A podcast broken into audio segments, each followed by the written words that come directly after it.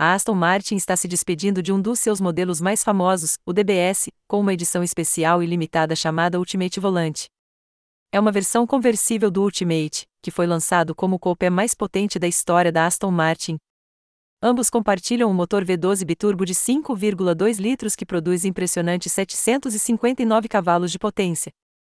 A diferença está no peso e na aceleração. O Ultimate Volante é mais pesado do que o Coupé, mas ainda pode atingir 100 km por hora em apenas 3,6 segundos e tem uma velocidade máxima de 340 km por hora.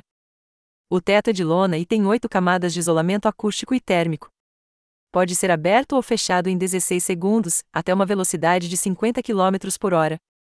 O interior é revestido em couro e alcântara, com costuras contrastantes e logotipos bordados nos encostos de cabeça. O painel de instrumentos é digital e o sistema multimídia é compatível com Apple CarPlay e Android Auto. A edição limitada do Ultimate Volante é de apenas 199 unidades e todas já foram vendidas. Embora o preço não tenha sido revelado, espera-se que seja superior aos 415 mil dólares do Coupé.